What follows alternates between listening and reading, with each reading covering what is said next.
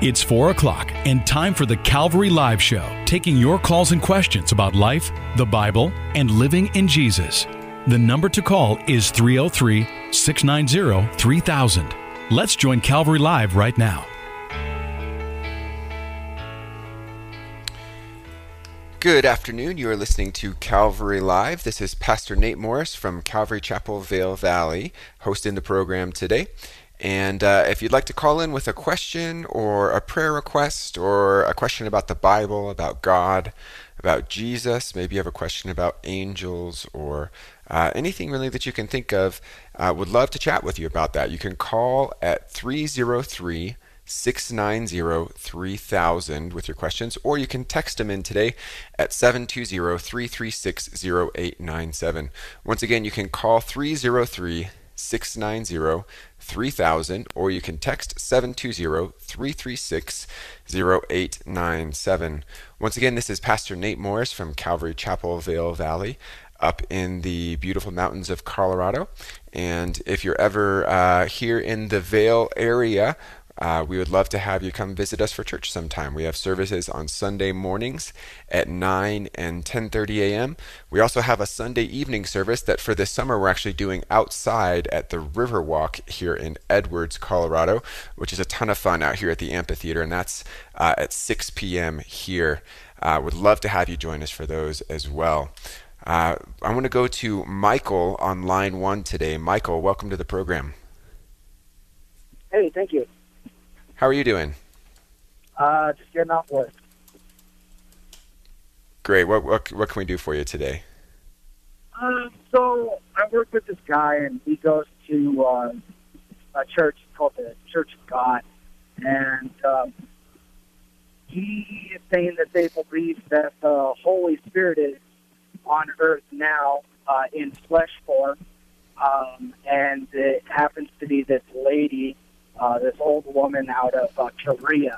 I guess it's pretty big. Uh, they've got a lot of people in their church, and I just I, I, I don't ever remember reading anything about the Holy Spirit coming down in flesh, and and it's, I don't know. I, I can you enlighten me on this whole situation? Yeah, you know, um, how, how might I be able to, you know, talk to this guy and let him know that he's he, Yeah, um, so so it sounds like like your your coworker is a part of uh, this church group that's called uh, the World Mission Society Church of God. So I want to make that distinction because there are several different Correct. groups that go by the name Church of God, um, and many of the the ones that go by Church of God are maybe a charismatic or a Pentecostal denomination, but still fall within what I would call you know a, a biblical um, uh, mindset of the church. Uh, the, the World Mission Society Church of God, on the other hand, is a cult, um, and uh, really a, a pretty um, out there cult where they are um, actively proselytizing and evangelizing people. In fact, my wife actually was sitting in a mall one time and got approached by two of their missionaries, you might say, and um, had a very interesting conversation with them. But um, it, it, it's definitely a cult. It was started in South Korea, um, and it was started by a guy that that uh, was born in Korea to, to Buddhist parents, but spent many years with the Seventh-day Adventist Church. And um, basically, he claimed to have uh, stated that he had this um, kind of revelation from God, and he rebuilt the original Church of God. Uh, right. The one that I, I I read about all that on on. Uh... a couple of uh, blogs or whatever. So I, I know a lot about that, I, mm-hmm. and I understand, and I know what the, the church is about. I guess more my question is, how can I get my message across to this guy that I work with that he's he's he's in, he's in a cult, and that this person that he believes is the Holy Spirit is not the Holy Spirit? Yeah. Yeah, absolutely.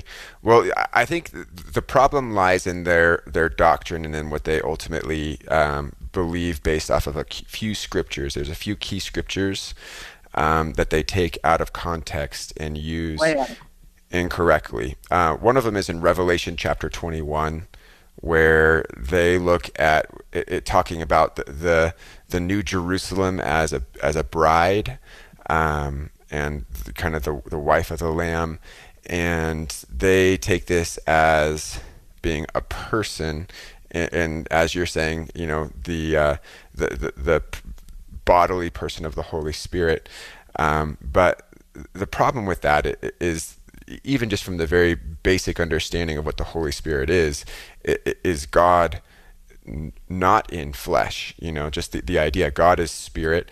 And so the idea that the Holy Spirit just being in a personal form on the earth really takes takes a, a completely opposite view of what the scripture teaches us about the Holy Spirit. When we see that the Holy Spirit will be in you, Uh, I mean, a question that I would have for, for someone that believes that is, if believers are indwelt by the Holy Spirit, how is this Holy Spirit its own person physically separate from us? Does that make sense? Um, yeah. Just the thought that, that, that this kind of, and, and, you know, they'll go so far as calling her mother God, the thought that God could be a, a, a person, the, God, the Holy Spirit could be a person that's physically alive today, and that would be the Holy Spirit. It, it takes apart the relationship that we as individuals have with the Holy Spirit that is repeated over and over and over again throughout the scriptures. Um, that would be one question that I would have for him. You know, like when you look at when Jesus said, you know, he, the Holy Spirit, he is with you and he will be in you. Um, I, I would question what they're saying there. And I, I also would question the use of the, the, the pronoun she, where they say that the Holy Spirit is a she, because Jesus refers to the Holy Spirit as a he. Um, and so where do they get that idea, and how do they reconcile that? The problem is, is that they're taking individual verses and then creating doctrine around that. Um, right. And so when you do that, anytime you do that, you're going to get in trouble. And we need to look at the Bible as a whole, at the overall picture that it gives us, to really understand what it is that God wants to speak to us um, through it. And so I, I can take a verse, you know, from it, for example, from the Old Testament, I could take a verse that, that gives me, if I wanted to, I could give myself permission to go out on a murderous killing spree, killing women and children, because of one verse in the Old Testament. Does that Right. mean that that's what God would promote? No, absolutely not. Um, but that's, that's really what this group and many other groups do, uh, many cult groups do, is take a couple verses out of context and build an entire theology around it. Um, well, my, my, my heart is, is aching for these people, because there's, there's hundreds of thousands and millions of people that are a part of this cult, and I'm like, I'm, they say they believe in Jesus Christ, and, and then I'm like, are all these people going to be condemned because they're believing in this false doctrine? That's a lot of people. Mm-hmm. Yeah, it is, and it's really it, it's sad. You know, another thing that you might say, I, I was just looking it up, and, and I saw uh, a little bit more information about the guy that, that founded this.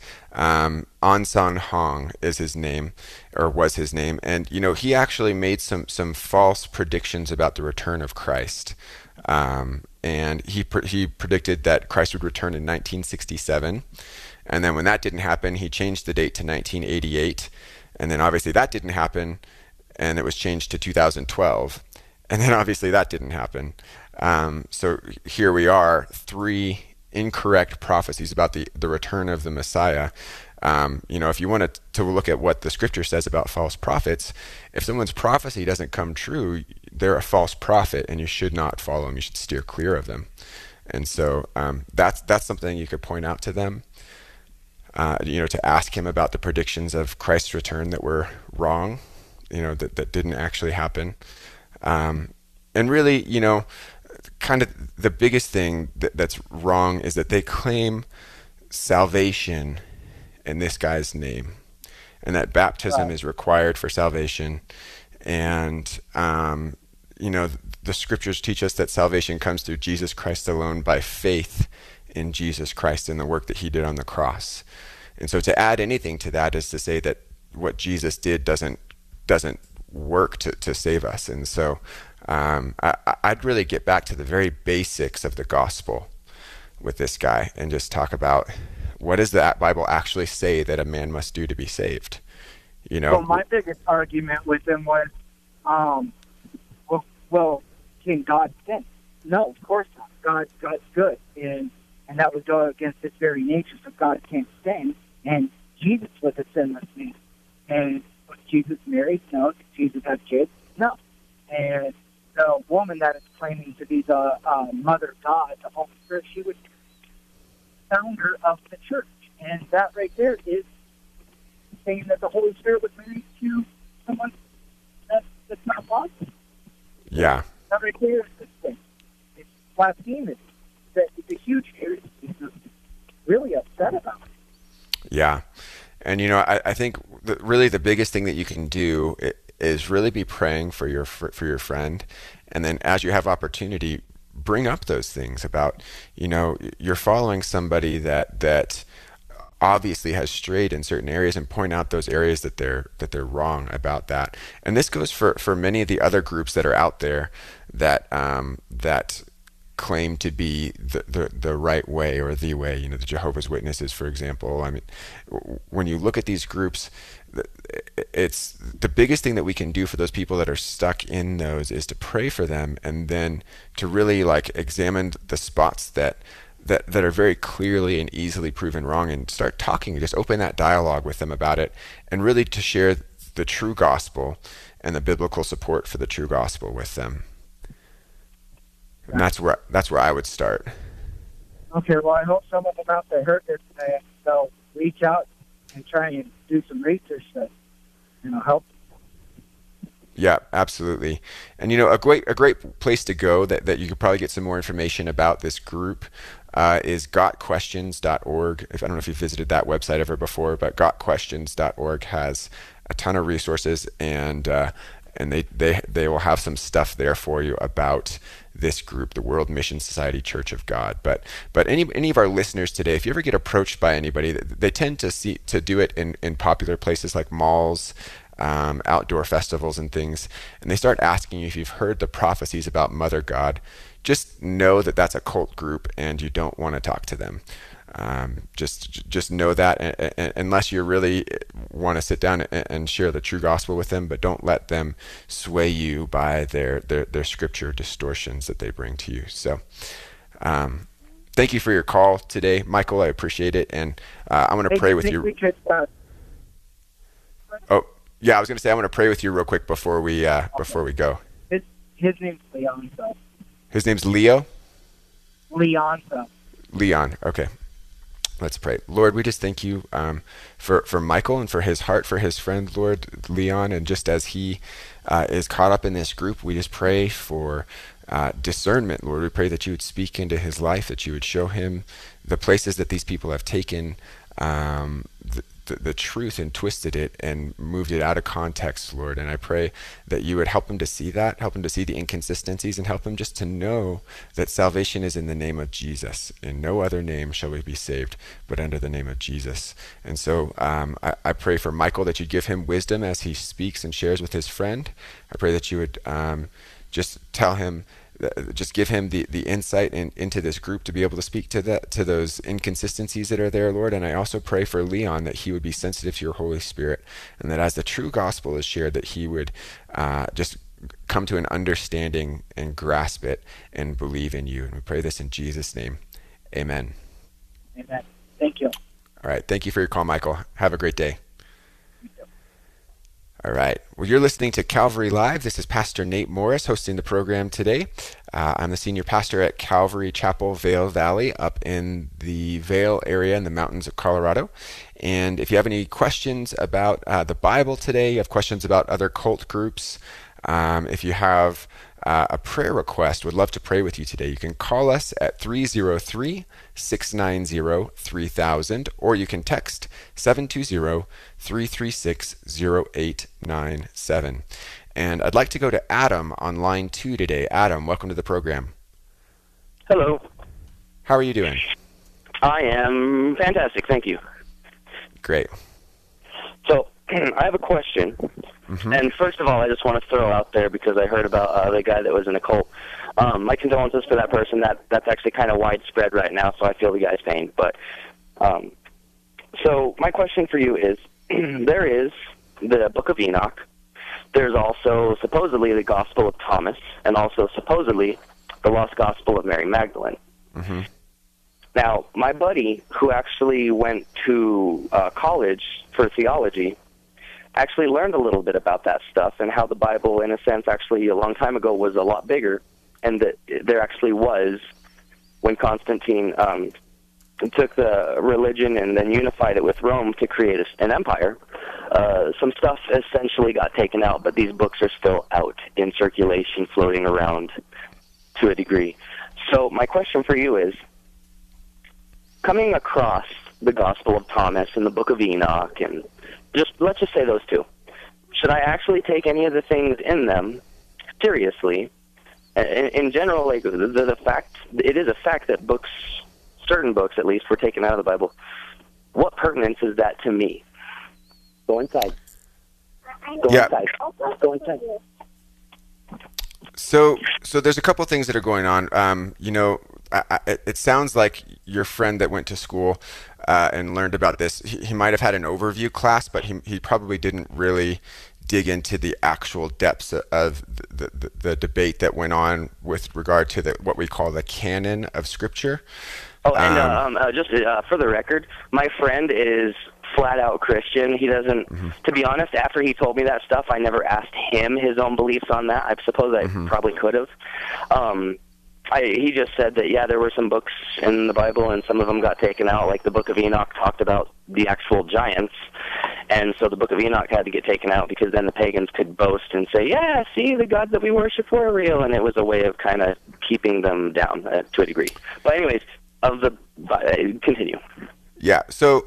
Um, so, so there was a council that was held um, that determined what we call the canon of Scripture, but it wasn't taking things out or adding things. It was determining which ones are actually true, valid portions of Scripture.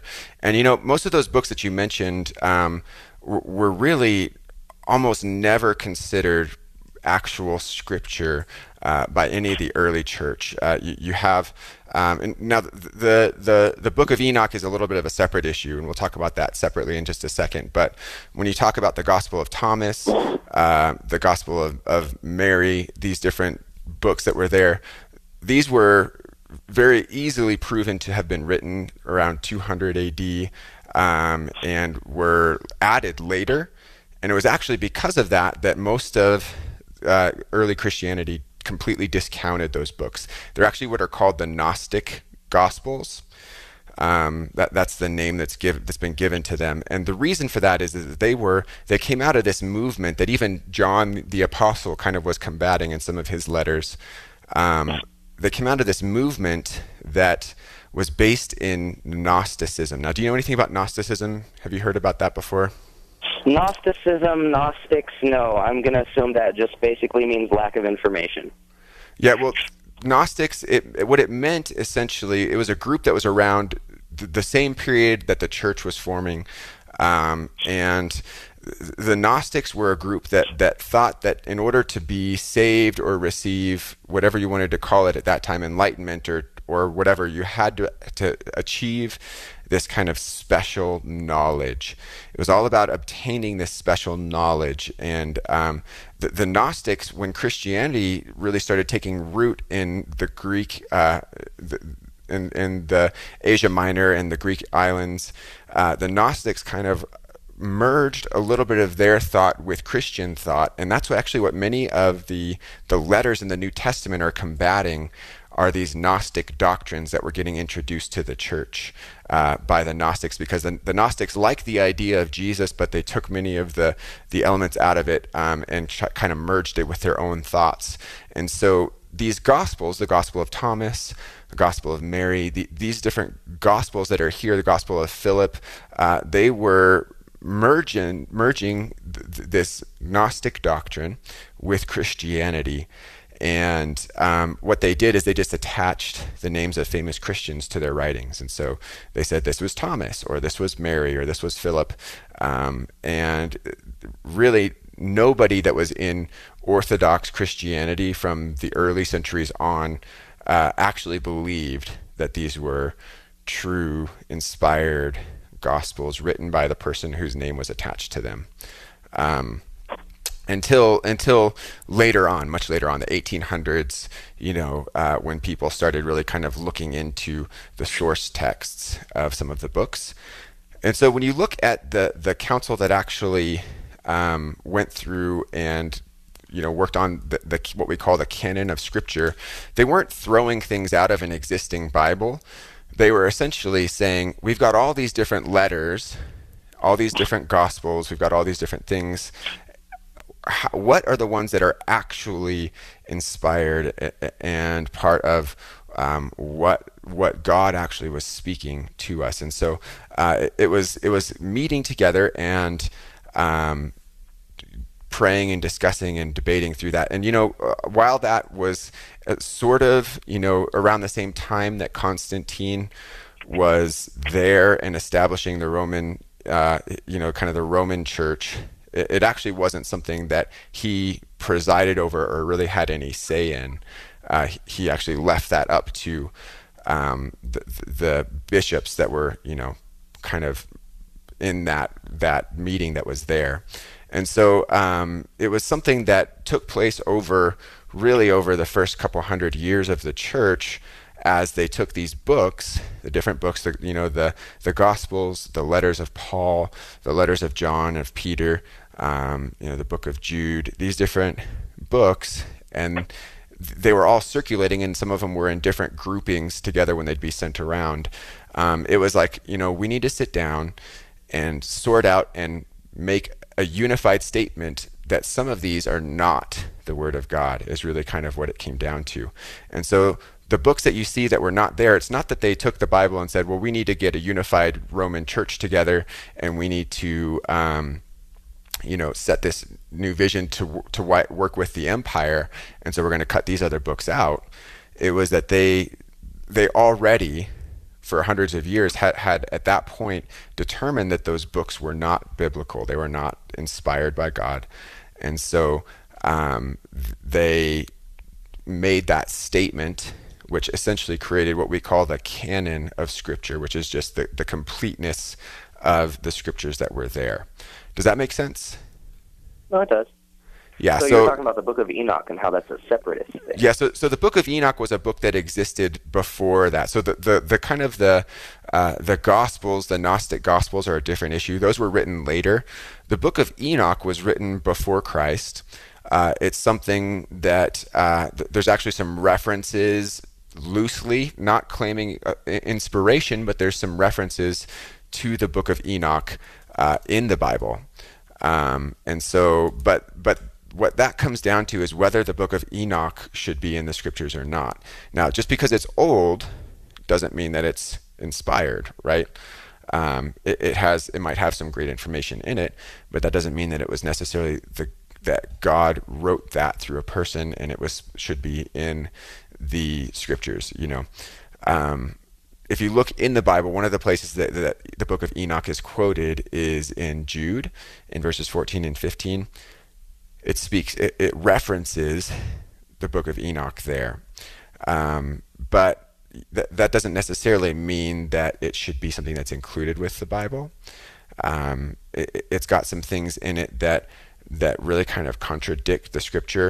And you know, myself, I've actually never read the Book of Enoch personally. Um, I actually would be. Oh, just actually a uh, real quick question. All of a sudden, it, it just it just sort of sparked. Mm-hmm. So if all the if all the other if, you know, the King James, you're you were talking about the King uh, King James, right? Uh, no, I was just talking about the the the what what books are considered inspired in the Scripture. But, but right, go, okay, yeah, go well, ahead. Okay, well, um, regard the the Bible as mm-hmm. we know it. Mm-hmm. Um, the one that you just said, Jude, uh, referenced the Book of Enoch. Mm-hmm. So if all of these books inside of our Bible are the ones that were inspired by the Holy Spirit to be written, and if one of those stories references the Book of Enoch, then what does that mean? It just means that they are referencing Enoch. I mean, if you look at Paul, uh, the Apostle Paul quoted the, the, the uh, Greek philosopher Epimenides in Titus. Uh, that, that that doesn't mean that that Paul was saying that that Epimenides spoke for God and was inspired. You know, it's kind of like it's kind of like if I quoted something out of a famous movie or or a secular book to you, uh, that doesn't mean that that's God speaking that. You know, It was probably just that, you know, just a reference. Yeah, it's a reference. It was a it was a book that was around, and it was a very, you know, ancient historical book. But it it doesn't actually um, it doesn't actually mean that it was an inspired book. And you know, one of the problems, really, the big problem with the Book of Enoch is that uh, it's almost claimed to be written by Enoch, and almost no one believes that it actually could have been written by Enoch. Um, so it really is something that um, is what's called a deuterocanonical book. And so is there good information in there? Yes. Should we hold it on the same level as Scripture? No. And that would be the same with some of the what's what's in the the, the rest of the kind of the Apocrypha um, that that you'd see in maybe a Catholic Bible. So you have like the, the books of Maccabees and some of those things. There's great information in those books, and there's some true and correct things in there, but there's also a lot that's false and historically inaccurate. And so what we want to do when we look at those is measure them up to the inspired Word of God and see where it, you know, what the, the differences are. And so is it, would it be wrong for you to go and read the Book of Enoch? No, it wouldn't, it wouldn't be. And in fact, it's something that I at one point would enjoy reading myself. I haven't read it myself, but uh, there's, you know, there'd be great information, even some historical information in there. But the problem with that is just really like you would read anything else. Okay, yeah. I, I, I think I got you. You're saying the Bible is the Bible.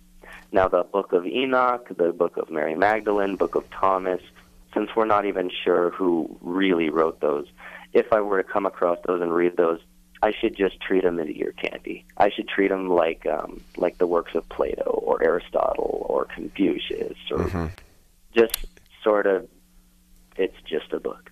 But yeah, don't I... attach any actual divinity to it. Right. That, that's exactly what I would say. And, you know, uh, especially with the, the apocryphal books, those are the ones that you'll find in, in the Catholic Bible.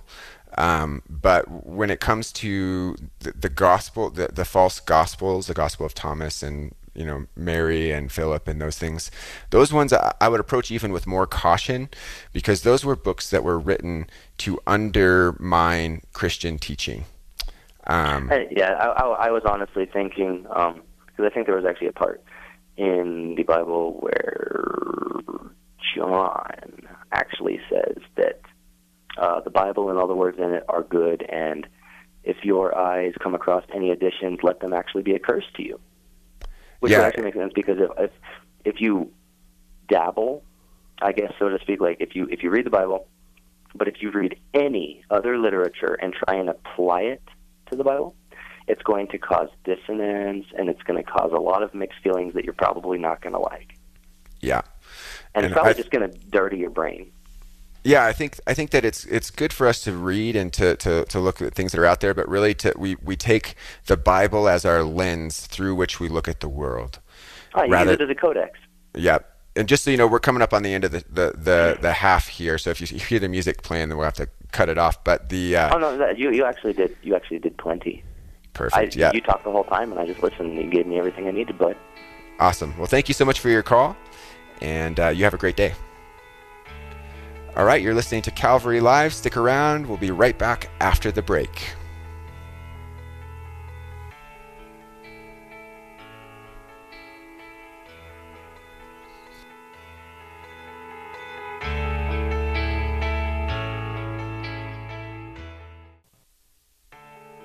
Welcome back to Calvary Live. Call us with your questions about life, the Bible, and living in Jesus right now at three oh three, six nine zero, three thousand. Good afternoon. Welcome back from the break. This is Calvary Live, the call-in radio show where you can call in with your questions about the Bible, your questions about God, your questions about cults, Uh, or if you have any prayer requests, we would love, love, love to pray for you. Uh, you can call us today at three oh three, six nine zero, three thousand, or you can text seven two zero, three three six, zero eight nine seven. Once again, you can call three oh three, six nine zero, three thousand, or you can text seven two zero, three three six, zero eight nine seven. This is Pastor Nate Morris hosting the program today. I'm the senior pastor at Calvary Chapel Vail Valley, uh, up in the beautiful mountains of Colorado. And I want to tell you about a couple cool things that we have coming up here the rest of the summer.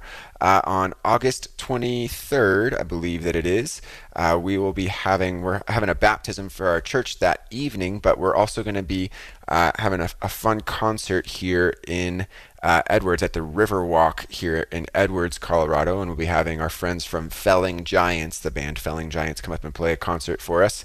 Uh, so if you're up in the mountains that weekend, we'd love to have you join us for that. Also, on September third, that is Labor Day weekend, Sunday night on Labor Day weekend, we are uh, partnering with uh, other local organizations to put on what we call Uplift.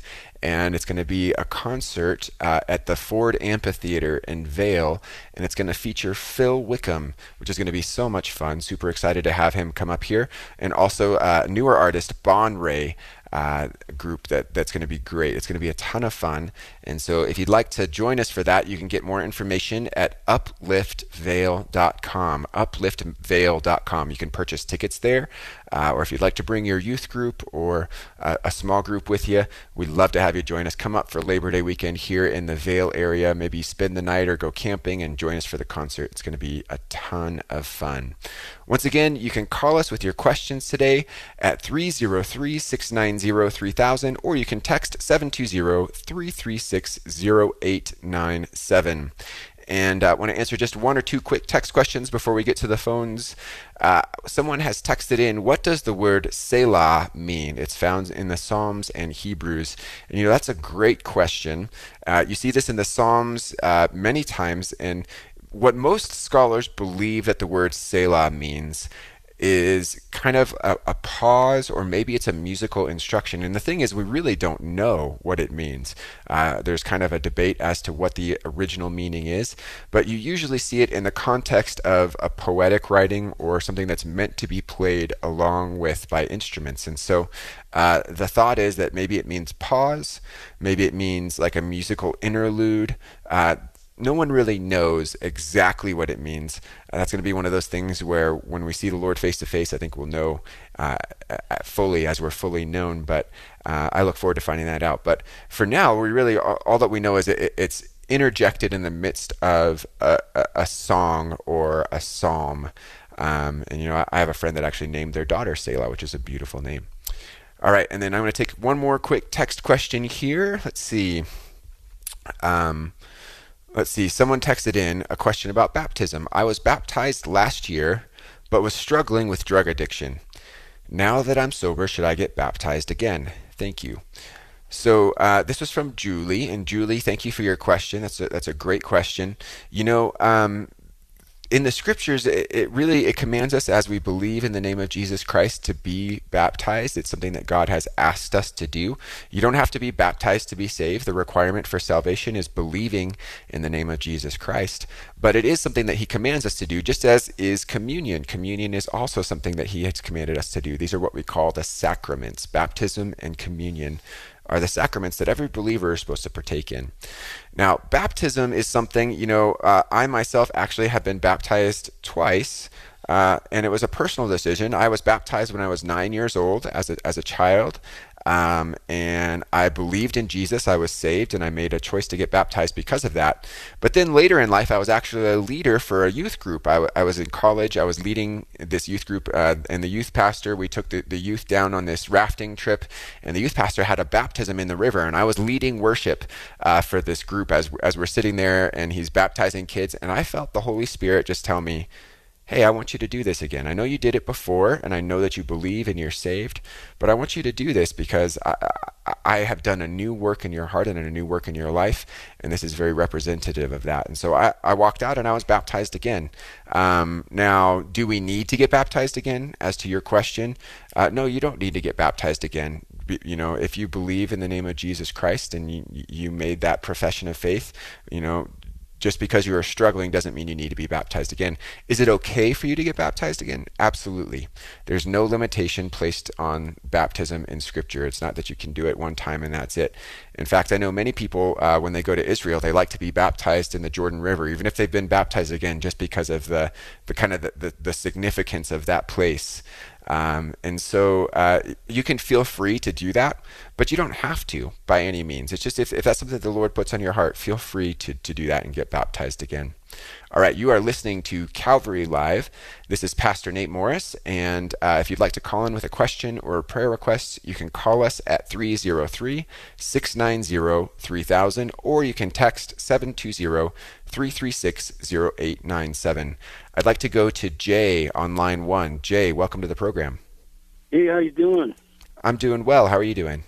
Oh, by the grace of God, I'm getting through the day. I, I've had to move my van again. I'm trying to figure out where I can, you know, permanently park my van and get things rolling on it, my R V. Okay. And, and uh, hopefully, I know it's just a little prayer, but uh, somehow get my laundry done because I need to get some laundry done. But, you know, by the grace of God, He's getting me through each and every day, and I really appreciate Him being in my life. Yeah, absolutely. You know? So, Jay, let me ask you this: Are, are you you're you're living in your R V then? I am, yes. Okay, yeah. So you you need a place that you can park it long term, and uh, and also hoping to get some laundry done. Then it sounds like. Yeah, that, that's right. Yep. Okay. Yeah. Well, you know, let's definitely let's let's seek the Lord together for that. Let, let me ask you this, Jerry. Are you are you working these days, or are you retired, or just traveling? Well, that's one of my prayers too. That I need to find a part time job somewhere. Okay. Yeah. So. I, Absolutely. Well, let's let's definitely lift that up to the Lord, and uh, you know, He is Jehovah Jireh. He's our provider, and so um, I believe that that that's something that He would provide for you as a job. You know, whatever that may look like, and um, and hopefully a place to to keep your R V parked too. Um, I know it. I know it's expensive to park your R V in campgrounds these days. It's something I looked well, at. It's it's not cheap. so. Uh, that's true. Yeah. So that's. Probably why I need to find a part-time job. Yeah, okay. Get some income coming in, yeah. Yeah, absolutely. All right, well, let's lift that up to the Lord. Let's do that right now. Well, thank you, sir. Mm-hmm. Lord, I pray for my brother Jay, and just as he is, uh, thank you that he's got a roof over his head. Thank you that he's got a place to sleep, Lord, but uh, he also needs a place to park it, and he needs um, some income to be able to pay for that, and some income to be able to pay for him to be able to get his laundry done, and some of those other things, Lord. And so I pray right now that you would just show yourself his provider, Lord, Jehovah Jireh, his provider. And so uh, would you just give him opportunity for, for, for work, part-time or otherwise, Lord, and would you just lead him in the in the direction that you that you would have him go for that, Lord? Would you just open doors and um, just just show yourself strong on his behalf, Lord?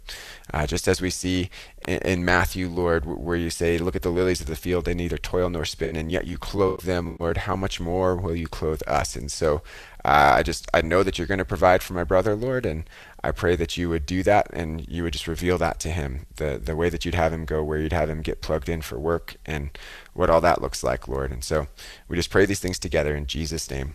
Amen. Hey, I appreciate you, Pastor Nate. You have a blessed day.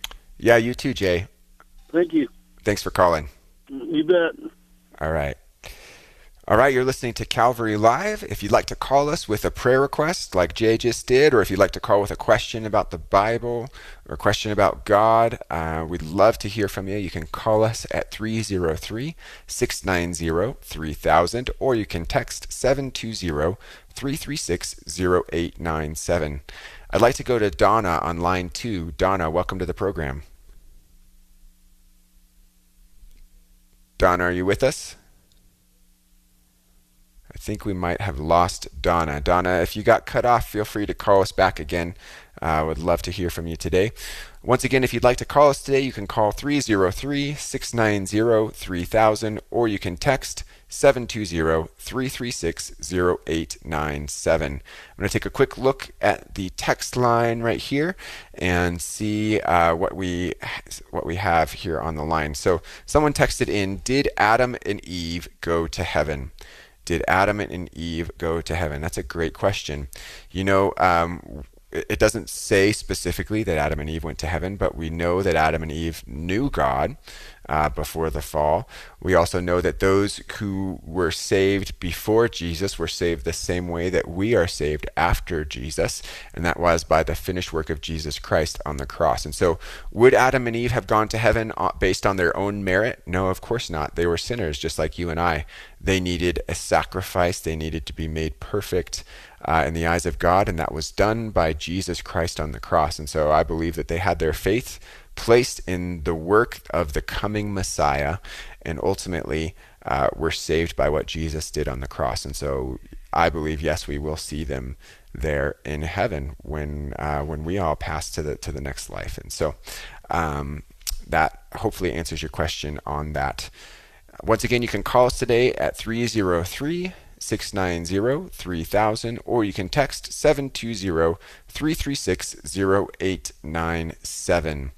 Got a couple more text questions here, but if you'd like to call in, we've got open lines, three open lines. That rarely happens. And so if you've got one of those questions sitting on your mind and you're like, man, I, I, every time I call in, I get blocked. Now's the time to call, three oh three, six nine zero, three thousand. Once again, three oh three, six nine zero, three thousand. All right, so somebody has texted in, did Christ's work on the cross completely restore us from the curse of sin that Adam started? Did Christ's work on the cross completely restore us from the curse of sin that Adam started? And so uh, this is a great question. So Christ's work on the cross is the counteraction to the work that Adam did in bringing sin into this world. And, and actually, Jesus has been called the, the second Adam, the second man. The first Adam brought sin, the second Adam, the second man, brought life. So Christ is the counteraction for that. And so in, a, in one sense, yes, absolutely, Christ's work on the cross completely restored us. Um, and yet we're not completely restored yet. Uh, positionally, we are perfect before the Lord. Uh, we are saved. Uh, we have received salvation by the work of Jesus on the cross. But there's still work to be done in our lives as we're here on this earth. And so uh, until either Christ comes back and we're raptured and we're, you know, before him um, in, in perfection and receive our glorified bodies, uh, you and I, as we're here on the earth right now, we've been restored.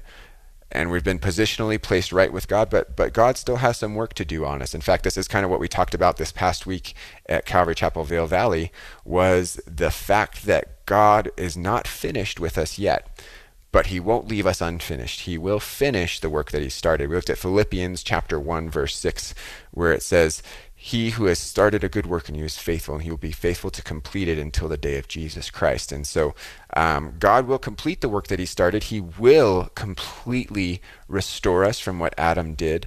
Um, but as believers, we're not, we're not literally there yet. Positionally, we're there. And if you were to die as a believer in Jesus Christ today, you would be with God in heaven. And yes, you would be perfect.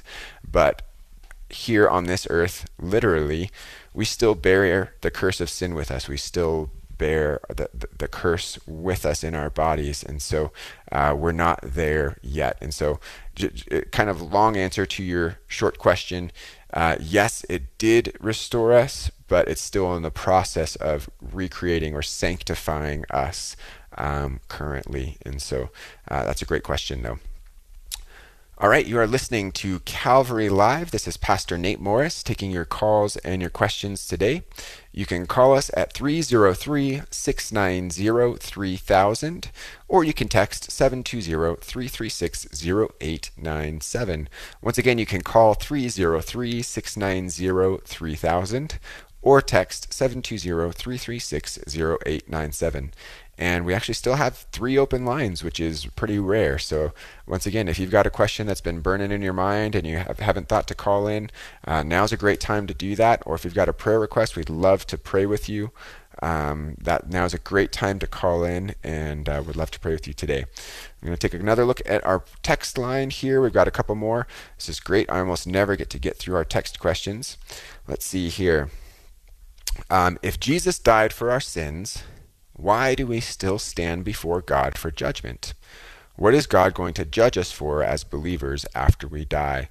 Jacob from Fort Collins has asked that question. That is a great question, Jacob. That's a really, really good question. I'm glad that you asked that question, actually.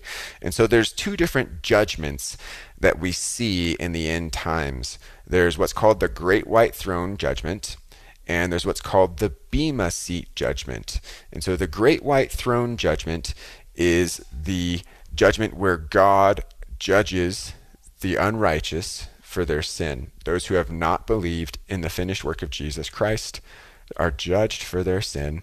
and ultimately shown that they deserve judgment. Um, and so that's that's the judgment for unbelievers, the great white throne judgment. But then there's this second judgment that we see in Scripture that's called the, the judgment seat of Christ, or the Bema seat of Christ, B E M A. And so uh, we see in Second Corinthians chapter five, verse ten, that it says, "We must all appear before the judgment seat of Christ, so that each of us may receive what is due us for the things done while in the body, whether good or bad." And so when you look at this, the context tells us that this is very clearly Christians, not unbelievers, coming before Jesus, and we're being judged for the things that we've done. This does not involve hell. This does not involve um, whether you're going to get into heaven or not. Th th this is judging our works. And so we see this kind of over and over again throughout the New Testament, that what we do with the resources that God has given us will be judged. We will stand before Christ and have to give account of what we've done with the gifts that he's given us, the talents that he's given us, the gospel that he's given us. Um, as Christians, we are saved, we are redeemed, we are restored. There's no fear of, of hell when it comes to facing the Bema seat of Christ. In fact, most of it is going to be reward for faithfulness to Jesus Christ. But those things that, that we've done in the body that were not good, that were bad, as it says in Second Corinthians five ten, those are going to be burned as if by fire, it says. And so the Bema seat of Christ, the judgment seat of Christ, we receive rewards from Jesus based off on our faithful service. And the, the, the negative bad things that we've done here on the earth will be judged um, and, you know, be removed from us in a sense. And so uh, what we'll receive as those rewards, we don't know exactly, but we, we see in the scripture that we'll be receiving crowns for different things based on how we served. Um, and honestly, we, we see later that we throw those crowns before the Lord, um, which is going to be awesome. And so um, that's the two different judgments there. And so that was a great question. You know, uh, why do we stand before um, God for judgment if we're already saved? And so I um, hope that helps you out, and thank you for your, your text. All right, once again, you're listening to Calvary Live. This is Pastor Nate Morris taking your calls and your questions. You can call us at three oh three, six nine oh, three thousand or text seven two zero, three three six, zero eight nine seven. And I'd like to go to Renee on line one. Renee, welcome to the program. Thank you, Pastor Nate. I understand you're from Vail Valley, and Um, a shout out to the Vail Valley Rescue Team for saving um, those two young boys back in November. Yeah. That was a miracle, a Thanksgiving I, miracle. Yeah, I know the, uh, the the helicopter pilot who who spotted them actually and, and did that rescue. Uh, he told me the story about it just last week. It sounds like it was amazing. So. Yep, pretty amazing. Yeah. Um, I do have two questions. Um, One is your number one recommended resource for how I can engage in conversation with my daughter. She thinks she might be gay. Okay. And then the second question was, um, again, a, um, a teenager who, he's graduated from high school now, but he's into the sun, moon, and stars and, you know, worshiping creation. And mm-hmm. he's even said that he is God. Okay. And, you know, I just want to stay in relationship. Obviously, I love my daughter and want to stay in relationship with both people and yet being, being an engaged conversationalist. Yeah, absolutely. Not, not compromising. And so the, the, the, the second question, the teenager, I, I want to get to your daughter second um, so that we can okay. pray for her. And we'll, so we'll start with the, the, uh, the kind of the creation worship. Um, the, so that second question, is that your son or is that just a teenager that you know? That's a, a friend. My son loves Jesus and it's his friend. Okay. And so we're both always wondering how best to continue to, you know, have conversation with him. Yeah, absolutely. And so your your uh, your person that took my call, he recommended Ken Ham, but said you might have other resources. So his kind of thing, it sounds like he specifically is is worshiping creation. So he's he's he's kind of into um, naturalism, worshiping creation, and and, and maybe some Eastern mysticism. Is that is that kind yeah, of what you gather? It sounds like a mix. Okay. To me, it always sounds like a mix of whatever uh, catches his itching ears. Yeah, so so the Ken Ham would be more along the lines of if if you're having a, a, a discussion regarding creation versus uh, evolution and the biblical support for what that looks like and the scientific support for that. I don't know if that really applies for this situation. Um, what I would say is, you know, the idea. It sounds to me like he's wrapped up in some Eastern mysticism, maybe some Hindu, uh, maybe just a compilation of things that he likes. Uh, and, and of course, people like the idea that we can claim that we are God, right? I mean, who doesn't like that idea? And then you, you kind of go from there into, I can create my own reality, and the things that I think are the things that happen. And it just, you get way off on that because it sounds good and it sounds nice. Um, But it's it's it's pretty basic and simple that, you know, we're not God. Um, God, he, God is God, and I am not.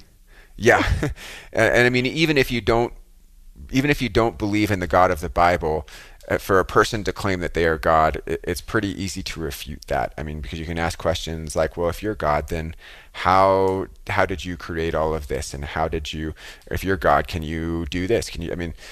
It's pretty easy to prove to a person that they're not God. So, I mean, you could have those discussions, but really what it sounds like he needs is just to be introduced to the gospel of Jesus Christ and um, to understand that he is, he's not God, that he actually is a sinner who needs a savior, uh, and that that savior is Jesus. And so really, I, I would start at the most basic level and just work from the gospel, work from the gospel and out from there.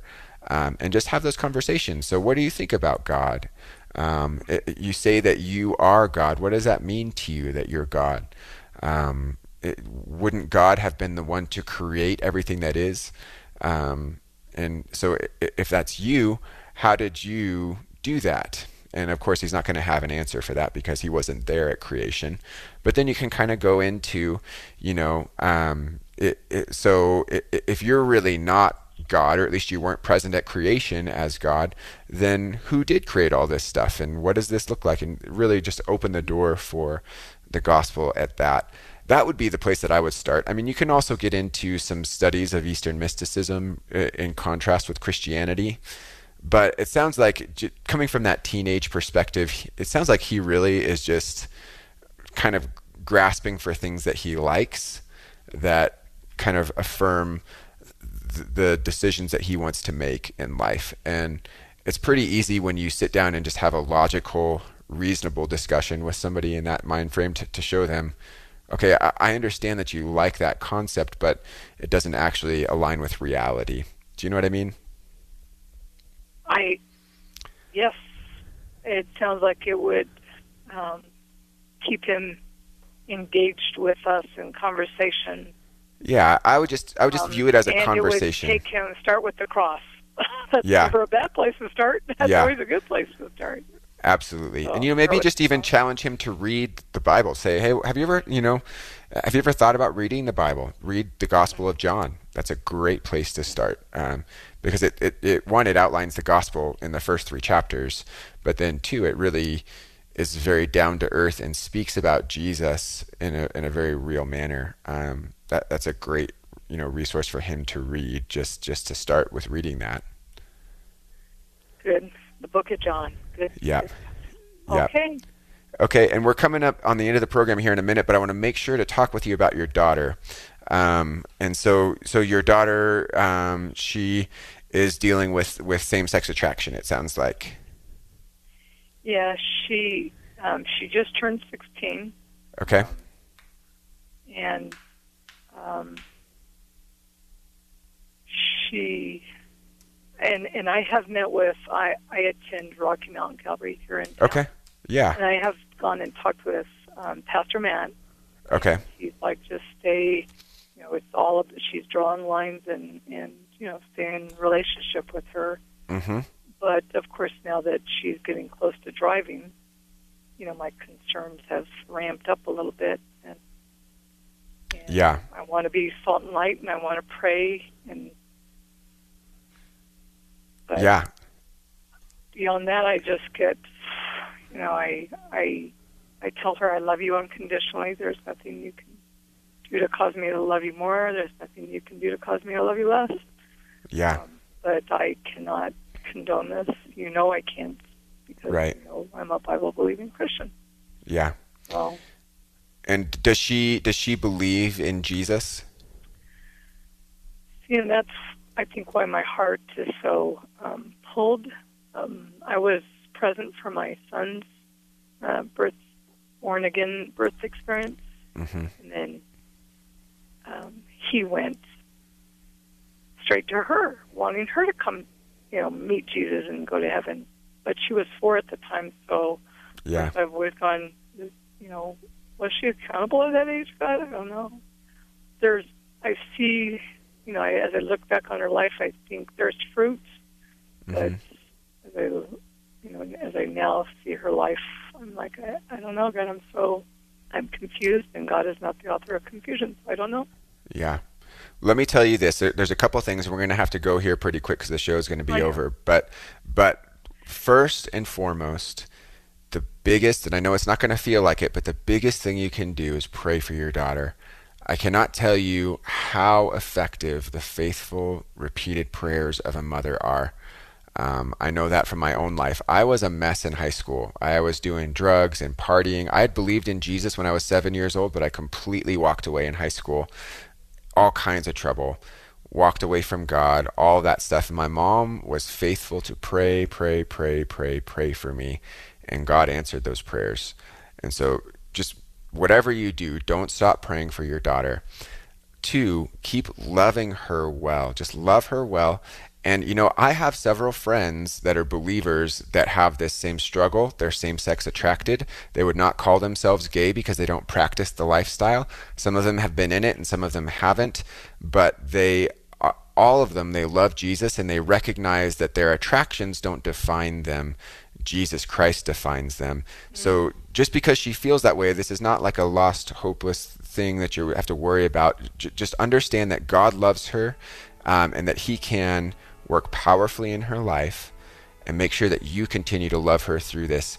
Um, I want to go ahead and pray for her real quick because we're going to get cut off here in just a second, but thank you for thank your call. Thank All you, right. thank you. Mm-hmm. Lord, we just pray for her daughter right now. Pray that she would sense your love, your grace, your power over her.